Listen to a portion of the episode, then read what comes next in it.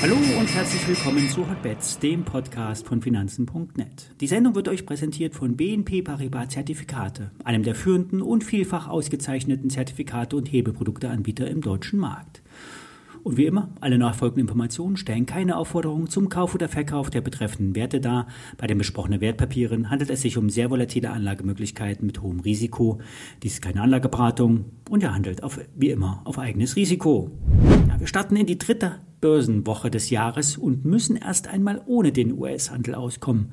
Die amerikanischen Börsen haben wegen einem Feiertag geschlossen und das verlängerte Wochenende führt, führt zu wenig Impulsen aus Amerika.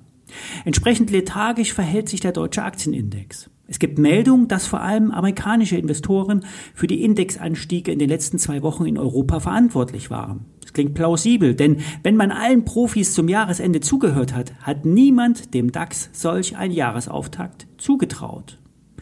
Ein weiterer Punkt könnte der kleine Verfall an den Terminmärkten sein. Am Freitag findet dieser nämlich statt und die Put-Optionsschreiber könnten mit ihren Eindeckungen Gegenpositionen aufgebaut und damit für Kursdruck gesorgt haben. Nach oben gibt es noch ein paar Ziele, die angelaufen werden könnten. 15.350 und 15.450 DAX-Punkte. Aber die wichtigsten Marken sind bereits angelaufen. Es wird nicht weiter mit stark steigenden Märkten gerechnet außer der S&P 500 würde ab jetzt massiv ansteigen.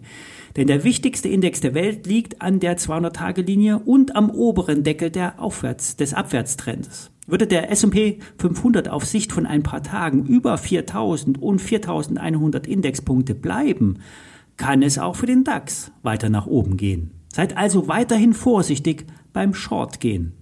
Der am Freitag vorgestellte Discount Short ist für mich die beste Variante, auf einen Rücksetzer zu spekulieren und damit ein nicht zu hohes Risiko einzugehen. Notiert der DAX Mitte Juli unter 16.000 Punkte, wird das Produkt mit 10 Euro ausgezahlt. Heute steht der Schein bei 7,08. Der Discount Put kann natürlich jederzeit börslich von 8 bis 22 Uhr verkauft werden. Das heißt, ihr müsst nicht bis zum Laufzeitende warten. Im DAX sind derzeit noch keine Umkehrsignale zu sehen. Erst unter 15.000 und später 14.800 lässt sich wirklich Schwäche erkennen. Solange wir darüber bleiben, ist der Aufwärtstrend intakt. Der Discount-Put mit der WKN Pauladora 1, Pauladora 1 bleibt für mich der Trade der Woche. Ein Trade auf der Watchlist bleibt der Short auf Netflix. Am Donnerstag kommen hier Zahlen. Die Aktie kann durchaus nochmal in den Bereich von 350, 360 Dollar ansteigen.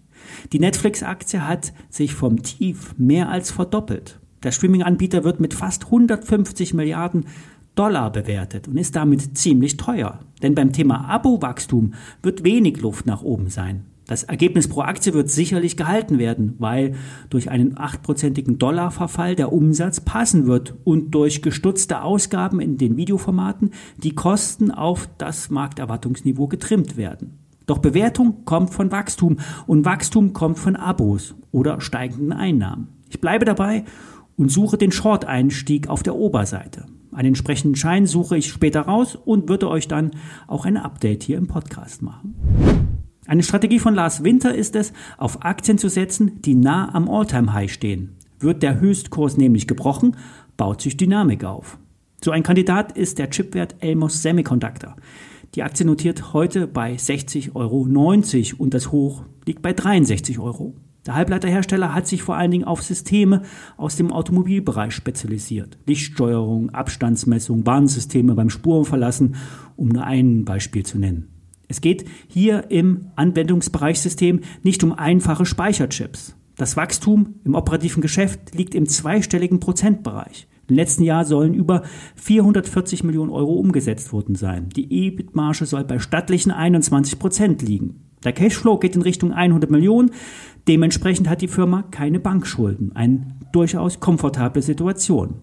Im Bewertungsvergleich mit der Infineon wird Elmos mit einem KGV von 14 niedriger bewertet. Warburg Research gibt 73 Euro als Kursziel an. Insgesamt bewerten die Analysten das Wachstum von über 20 Prozent als sehr positiv, auch wenn in jedem Nebensatz das schwierige konjunkturelle Umfeld immer wieder genannt wird. Für Lars Winter ist die Elmos ein Kandidat für seine Kaufen am All-Time-High-Strategie. Wer das nachmachen will, kann hier einen Trade eingehen. Sein Kursziel liegt bei 80 Euro. Soweit für heute, morgen wieder mehr. Wenn ihr eine Wunschaktie zur Besprechung habt, schickt mir ruhig eine E-Mail an hotbets@finanzen.net. Wenn es sich ergibt, nehme ich die Aktie gerne in die Besprechung auf. Bis morgen.